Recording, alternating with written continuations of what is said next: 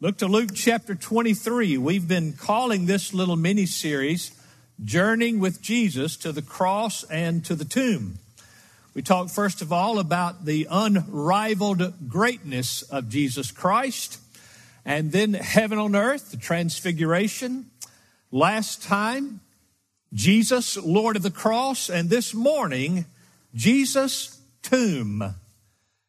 It's interesting to me that Luke's takes up 18 verses concerning the events surrounding Jesus' tomb or his burial. So God wanted us to look at this and learn some things from it. Luke 23, beginning in verse 50, we'll go down through chapter 24, verse 12.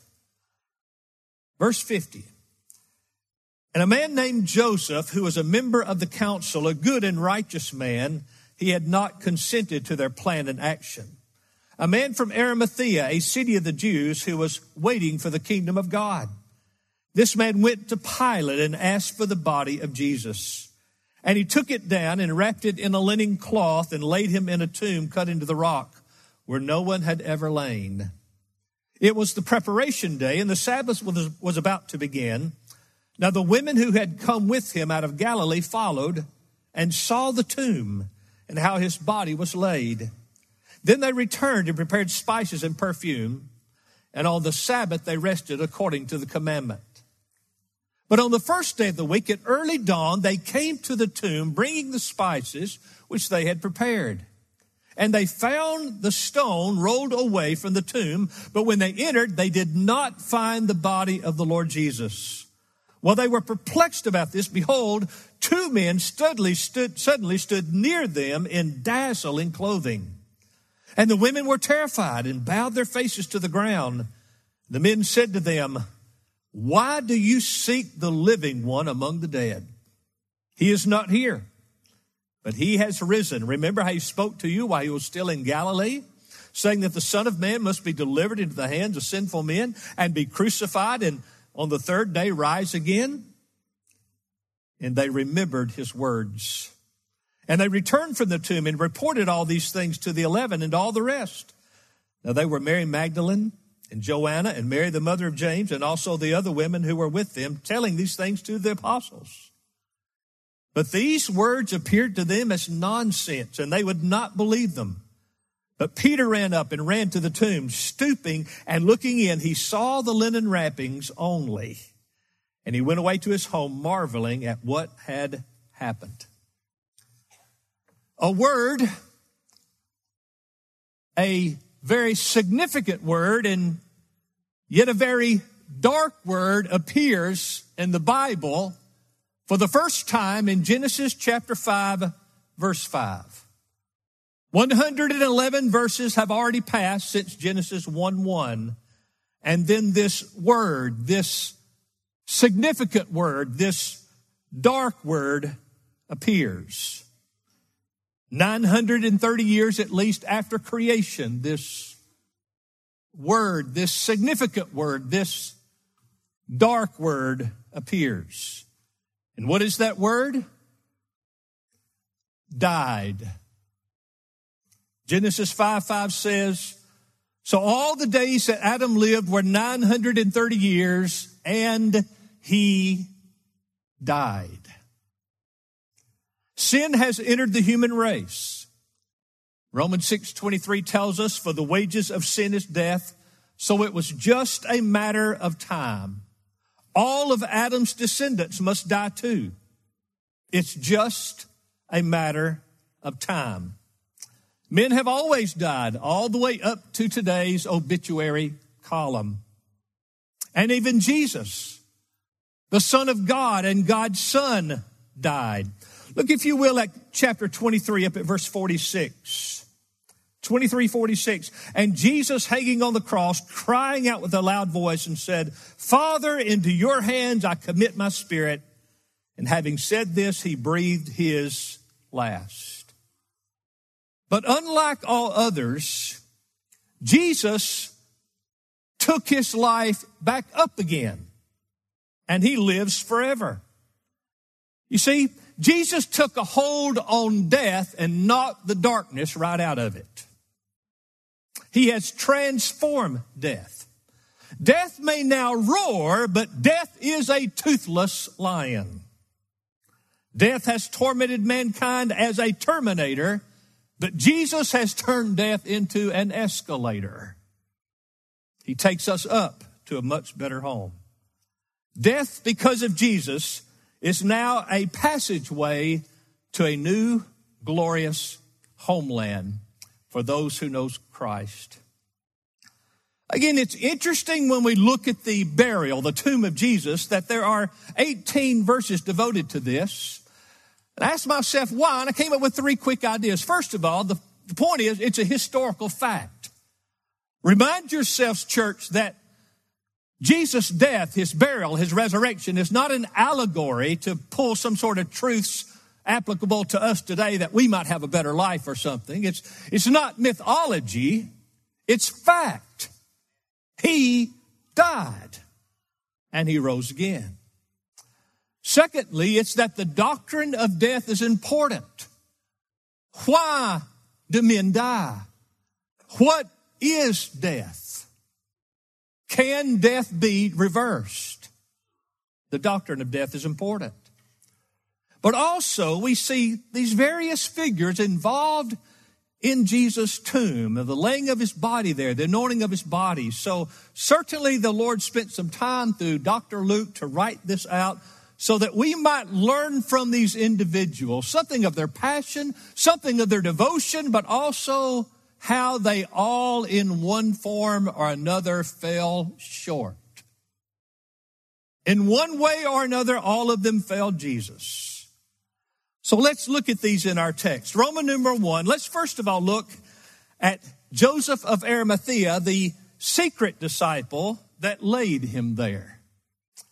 The verse tells us in verse 50 he's Joseph of Arimathea, probably a town northwest of Jerusalem. Now he lives in Jerusalem. And out of fear for his countrymen, John's gospel tells us he was just a secret disciple. He lacked the spiritual fortitude and the moral courage to publicly profess his faith in Jesus Christ. I mean, after all, he resided in high places and it could be very detrimental to your popularity, to your livelihood, to your well-being to profess that you're a devoted follower of this Jesus of Nazareth, the one who claims to be the Messiah. Verse 50 says he was a member of the council. That means he was a member of the 70 member Sanhedrin, the great supreme court of Israel. The Bible tells us in verse 50, he's a good and righteous man, that he was waiting for the kingdom of God. In verse 51, that he did not consent to this action by the Sanhedrin to have Jesus crucified. So there's some real marks of conversion here. We find that he's weak in his own strength. He's been a secret disciple, ashamed and too weak to come forth with his public profession of faith in Jesus Christ. But also the Bible says he was a righteous man now, Jesus had righteousness by nature. Joseph, like all of us, have righteousness by grace. Indeed, we're given as a gift Christ's very righteousness. And that's the only kind Joseph of Arimathea could have had. And then we note that he hoped not in this world. But then in verse 52, this man went to Pilate and asked for the body of Jesus. Finally, he could not live with the concealment of his faith any longer. He cast his fear, his fortune, his reputation to the side, even risking his own life and publicly identified with Jesus Christ. And by taking the body of Jesus, carrying him to his own tomb that no one had ever been laid in, he removes from Jesus the last indignity there was a trough, a ditch where they would throw the bodies of criminals after execution. And that would have been our Lord's fate. Except Joseph of Arimathea breaks through and asks for the body of Jesus. Isaiah 53 verse 9 prophesied this when it said his grave was assigned with wicked men, but yet he was with a rich man in his death. Joseph was a rich man. There's a significant truth here for us. Brothers and sisters, listen. God will always have his remnant. God always has his children in this world. No matter how dark, how weird, how insane, how perverse and ungodly, God will have faithful followers. Psalm 83, verse 3 is an interesting verse. It speaks of true disciples of God as treasured ones, and you can translate it just as easily hidden ones. God has in the earth his special hidden treasures, his children.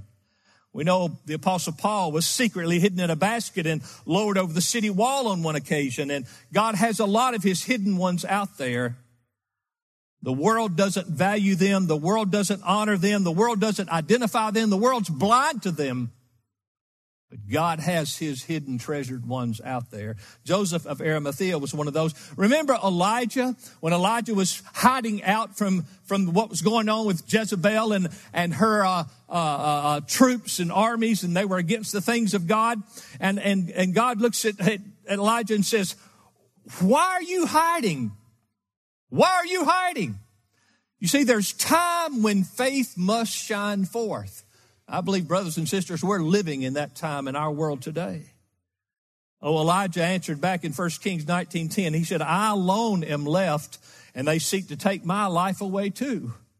Then God said, "I have 7,000 in Israel who haven't bowed the knee to Baal. I have 7,000 of my hidden treasured ones that have not committed to Baal." God has hidden sheep planted in many places, low places and in high places. And at the right moment, he can infuse them with strong grace that they might come forth unafraid and stand for Christ and with his saints. I remember reading on my study break some time ago about Dietrich Bonhoeffer, the German, who was a godly man. Matter of fact, Dietrich Bonhoeffer, it's hard to put your finger on it, but it looks like while he was touring America, he visited churches in the state of Alabama, and that's where he came to saving faith in Jesus Christ. Hitler takes the reins of Germany and Nazism rules the land, and most of the churches, are you listening? Most of the churches identified with Hitler's movement and supported him, but Dietrich Bonhoeffer did not. He worked fear, fearlessly and faithfully to support the true underground church one of God's hidden treasured ones, came forth and shone forth at a crisis moment in history. He was found out, and he, with his associates, were assassinated by the Nazis. This man, Joseph of Arimathea, asked for the body of Jesus, unashamed, feeling that he must have a righteous and decent burial. What happened? Love overcame fear love. You see, that's the thing. Twisting your arm or browbeating you to confess Christ never works. Never works. But if I can get you to know Him and love Him, you will profess Him before men. 1 John 4:18 reminds us there is no fear in love, but perfect love casts out fear, because fear involves punishment, and the one who fears is not perfected in love. Look, if you will, at verse 53. He, Joseph of Arimathea, took it down. That's the body of Jesus and wrapped it in a linen cloth and laid him in a tomb cut into the rock where no one had ever lain. The other gospel writers tell us that Nicodemus helped him and they brought a hundred pounds of spices, a great wealth of spices to anoint the body of Jesus Christ. Rome's plan was that Jesus would die and the two thieves would die with him and they'd be thrown together in a trough, if you will, a ditch. But God had different plans because God had prophesied. Isaiah 53 9 again. His grave was assigned with wicked men, yet he was with a rich man in his death. Scripture gives the evidence of his death. The centurion was told by Pilate to go out and make sure those criminals are dead on the crosses. Jesus and the two criminals on each side of him because the Passover started at sunset and you couldn't have the desecration of men hanging on the cross during the Jewish Passover. Now, the day before the Passover, they could murder you and execute you as an innocent person, but oh, you couldn't hang on the cross on the Passover. What hypocrisy. But nevertheless, Pilate obliged them. The centurion goes out, breaks the legs of the others, and comes back and reports, I didn't have to break the legs of Christ. He's already dead. The centurion was not a Christian. He had no reason to support the doctrine that Christ really died and rose again, but he just reported the truth. Christ died. Actually, we know that he gave his life up in death, and he will take it back up again. The friends saw him dead. Nicodemus, Joseph, the ladies, they wrapped him in cloth. That's Nicodemus and Joseph, and, and lay him in the tomb. And the women follow and they see his dead corpse laying in the tomb. The priest ordered the tomb sealed, and the soldiers wit- witnessed his entombment, guarding that tomb that no one could get to it. The doctrine of Christ's death is essential because in his death, sacrifice, the payment for sin was made. So we see the secret disciple, Joseph of Arimathea, who laid his body in the tomb. Secondly, notice the devoted women who saw him there. The devoted women who saw him there. Look at verse 54. It was the preparation day. Now, that's the day you prepared for observing the Sabbath. And again, things begin on the evening when the sun went down and then went through the next day to the next sundown. So they're in the preparation day and they're trying to get things together. It was the preparation day, verse 54, and the Sabbath was about to begin. Now the women who had come with him out of Galilee followed and saw the tomb and how his body was laid. Matthew's gospel tells us that Mary Magdalene and Mary, the mother of Jesus, was with this group. And notice in verse 55, they saw his body in the tomb. I think that's why God gave us so much detail about the tomb. He wants you to know he was dead. Uh, one of the great uh, arguments of the uh, skeptic and the unbelievers through the ages is that he was just sort of knocked out and unconscious, and somehow he gets to the tomb and he revives, naturally speaking, and walked out. That's not the case. Again, these ladies are hurrying before sunset. Their heart of love and devotion and passion for Christ is just burning within them. They gather up all the spices and the perfumes, which is which was according to Jewish custom. That's how you prepared a body for burial not knowing, I guess, at this point that Nicodemus and Joseph of Arimathea had already done the very same thing. You know, in trials and troubles, true disciples are shown forth. And these women, probably more than any other group, are bold, brave, and unashamed to be one of his followers. Verse 56 tells us then they returned. They had to get back again. You couldn't be doing the preparation when the Sabbath began. That's only for rest. That's the law. So, verse 56 they returned and prepared spices and perfumes, and on the Sabbath they rested according to the commandment. Chapter 24, verse 1. I love these, like these conjunctive words in the Bible, but it's not over. But there's something else to say. On the first day of the week, that's Sunday morning, at early dawn, they, the ladies, came to the tomb bringing in the spices which they had prepared. And what a first day of the week this is. This is the first day of the new creation. This is the day the resurrection cast a brilliant dawn over the earth and its beams never end, fulfilling timeless eternity with its light.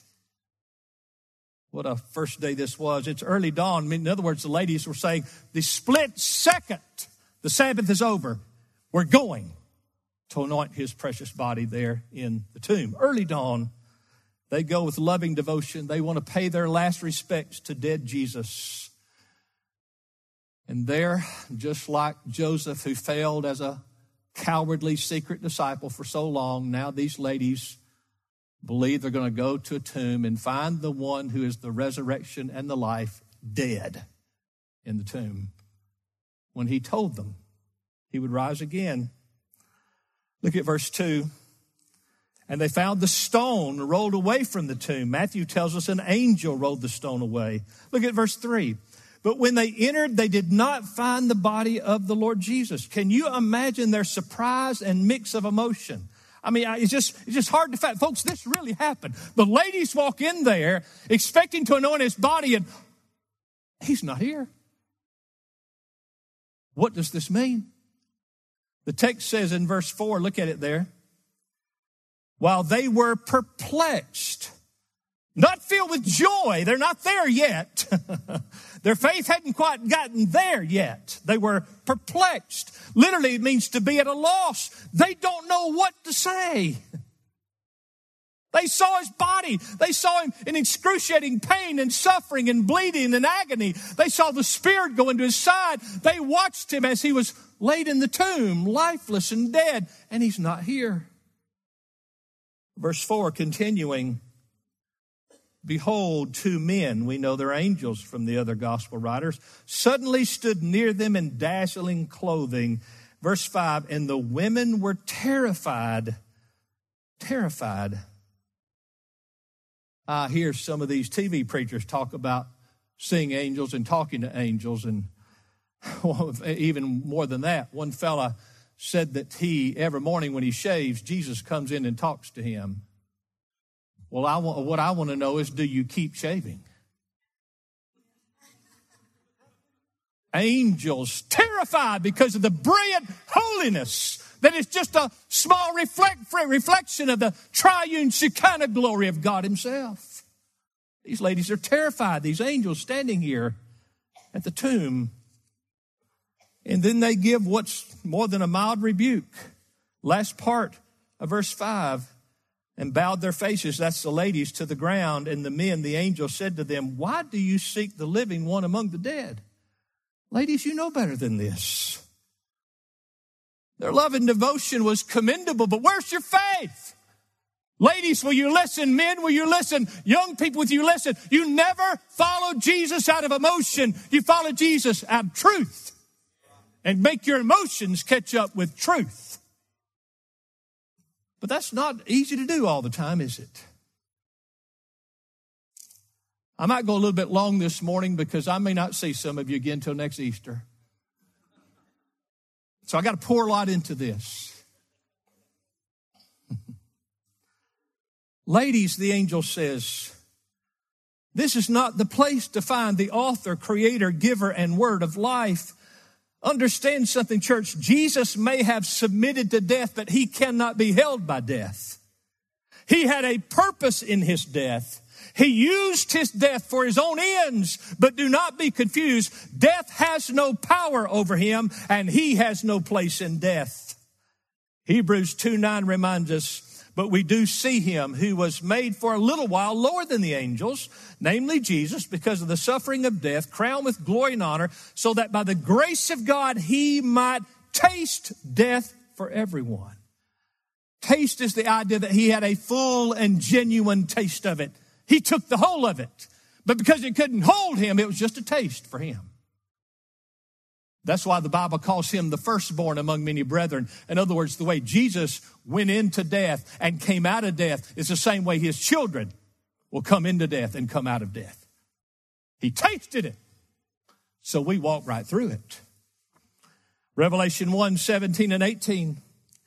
When I saw him, I fell at his feet like a dead man, and he placed his right hand on me, saying, Do not be afraid. I'm the first and the last and the living one. I was dead, and behold, I'm alive forevermore, and I have the keys of death and Hades. Death and the grave are in the hands and the power of Jesus Christ. Christ's absence in this tomb on this day when these ladies are perplexed and then terrified this is the first time and the only time when Christ's absence was ground for unspeakable joy. He's not there. He's not there. Verse 6, the angel continues, He is not here, but He has risen. Remember, ladies, remember how He spoke to you while he was still in Galilee, saying that the Son of Man must be delivered into the hands of sinful men and be crucified and on the third day rise again. Oh, this is so chock full of good doctrine he was dead and then on the third day he rises again. Romans 4.25 says he was delivered over that's his crucifixion because of our transgressions and was raised because of our justification. God the father looked at jesus and said you have satisfied all the wrath i could have against the children. Rise my love. And when he rose it proved our justification. It's already done brothers and sisters. 1 Corinthians 15, 24 through 26. Then comes the end when he hands over the kingdom to the God and Father, when he's abolished all rule and all authority and all power. For he must reign until he's put all of his enemies under his feet. And the last enemy that will be abolished is death. You see, friend, death is conquered. Death is now a defeated foe. Jesus entered death. He defeated death. He walked out of death and he left death's house in complete ruins. Death is brought into complete submission to Jesus Christ. But while death is in submission, it's not yet abolished, but it soon will be. It's just a matter of time. Revelation 2014 says, Then death and Hades were thrown into the lake of fire, that is the second death. I just can't help have a picture in my mind of all of us glorified in the presence of God, and somehow, in, in, in a way we can't grasp, God takes death that always tormented us and he flings it into an eternal loss. The graphic picture is death will never touch you again. All because of Jesus. They're still perplexed, but now the light is beginning to dawn. Verse 8, if you will, and they remembered his words. Yes, he did say that. I'm telling you, I believe these ladies had, had an absolute come apart. We see it now. They knew it. They knew it. But now they see it. They sense it. They feel it. They embrace it. They joy in it. The, the seeds of faith and joy were germinating in their hearts and beginning to grow beyond the seeds of weeds of fear and doubt. So here at Jesus' tomb, we have seen Joseph of Arimathea, the secret disciple who laid him there. We've seen the devoted women who saw him there and now don't see him there, actually. And then, thirdly, we see the skeptical apostles who rejected that he was not there. Skeptical disciples, apostles who rejected that he's not there. Look at verses 9 and 10, if you will and return. These are the ladies. They leave the tomb and return from the tomb and report all these things to the eleven and to the rest. Now, there were Mary Magdalene and Joanna and Mary, the mother of James, and also the other women with them were telling these things to the apostles. But notice what the Bible says. But verse 11, these words appeared to them as nonsense, and they would not believe them. These are just hysterical women. They're just all bound up in emotion. This is nonsense. They don't know what they're talking. They just want to believe it so bad they just make it up somehow. Nonsense, the apostle said. He's still in that tomb. We cannot believe that he's not there. Unbelief had settled into their hearts. Now remind yourself, these men saw the miracle of Lazarus. Remember, Jesus went to the tomb, said, Lazarus, come forth. And Lazarus comes floating out of the grave. These men had seen the miracle of the raising of Jairus' daughter from the dead. These men had seen in the funeral procession when Jesus walks by, raises a man out of the, he ruined the whole funeral. The man comes back to life. They've seen all of that. And they've heard him teach. I'm going to Jerusalem. I'm going to suffer. I'm going to die but I'll rise again on the third day. They could not believe that their Lord had risen. Some of you don't really believe that he's coming again, but he is. And when you see him, you'll believe then. Well, at this tomb, we see Joseph of Arimathea, the secret disciple who laid him there. We see these devoted women who saw him there when they put him in the grave. We see these skeptical, skeptical apostles who reject that he was not there. And lastly, we see Peter, the backslidden disciple who ran to see if he was there. Impetuous Peter. He just couldn't help it. Verse 12 But Peter got up and ran to the tomb, stooping and looking in. He saw the linen wrappings only, and he went away to his home marveling at what had happened. Well, we can just see Peter. Who knows what Peter's thinking?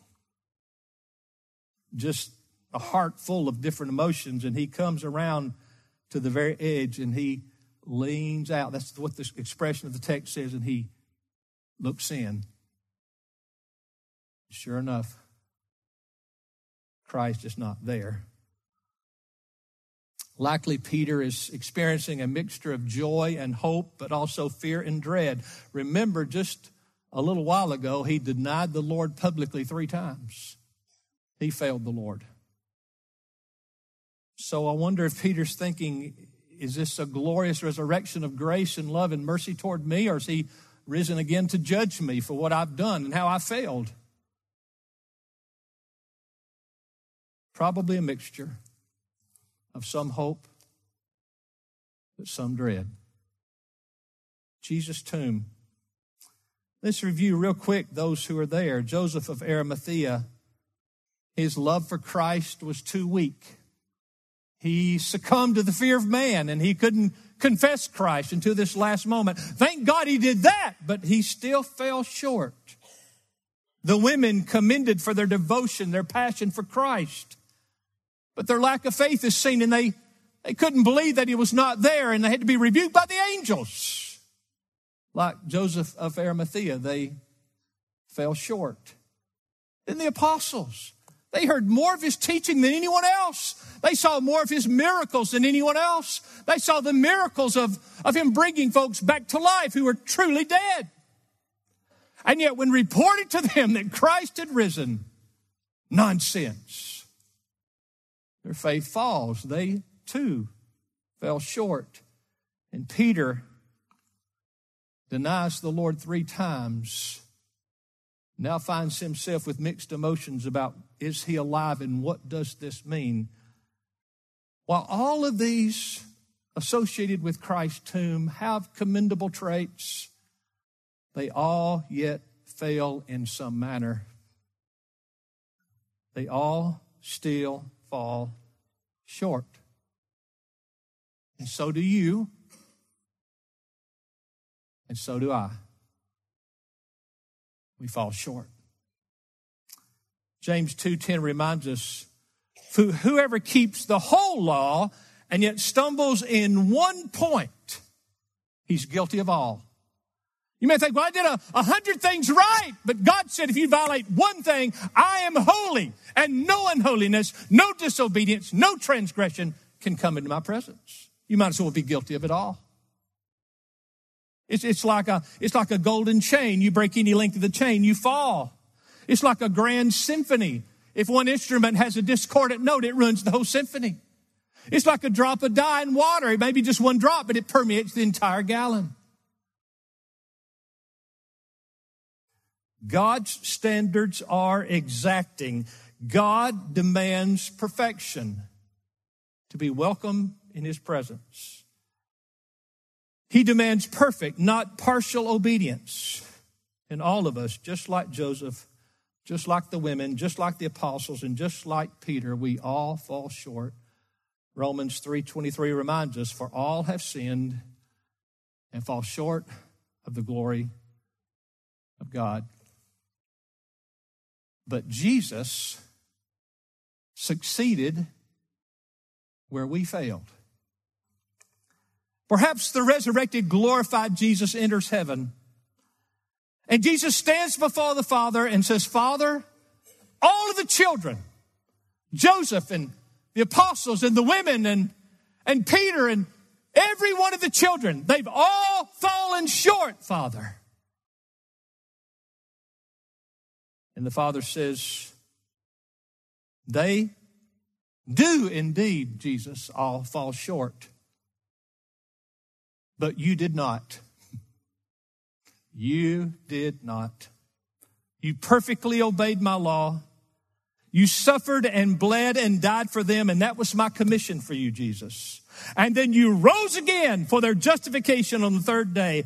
Now, because of you, in you, they now all no longer fall short. They all measure up.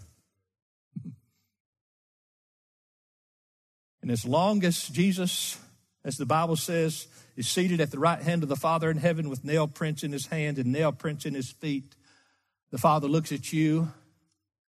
Now I'm just speaking anthropomorphically as a figure of speech to get the point across. The Father looks at you and says, No way. That unholy one will never come into my heaven. And then the Father looks at the Son who took your sin and took your punishment on the cross and died to satisfy and extinguish the wrath of God that was against us and then rose to prove that it was fully taken. God the Father looks at God the Son and says, Yes, they do measure up. In you. In you. They measure up. In you, they are acceptable. Now, today, because he lives, all who believe in him will never die. Jesus said in John 11, 25, He who believes in me will live even if he dies. Death is no longer the terminator, it's now the escalator. Death is not the end, it's the glorious new beginning because he lives and he's alive and he's at the right hand of the Father. All because of Jesus, all because of the cross. All because of the tomb. All because he died. That word appears in Genesis 5 5 because it's true of all men. All have sinned, and the wages of sin is death. And Jesus became one of us and entered the door of death in our stead, conquered death, and lives forevermore.